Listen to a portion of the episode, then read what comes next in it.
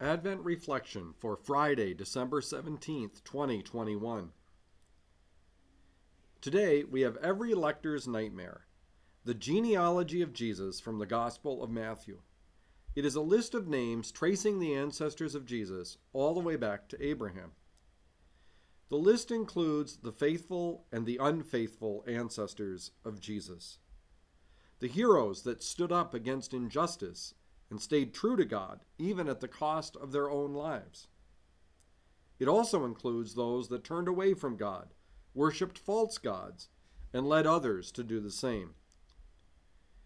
In the end, we get Jesus, the Savior of the world, the greatest act of love to ever exist. What an amazing outcome that God can use these people to do His will and bring Jesus into the world. This is a great reminder to us that God is always there, even in the messiness of our own lives.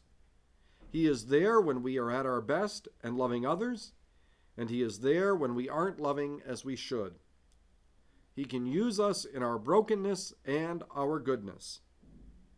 This is why Jesus is called the Prince of Peace, because we know that in all circumstances God is working to bring Jesus into our world. Mr. Edward Hamer, religion teacher.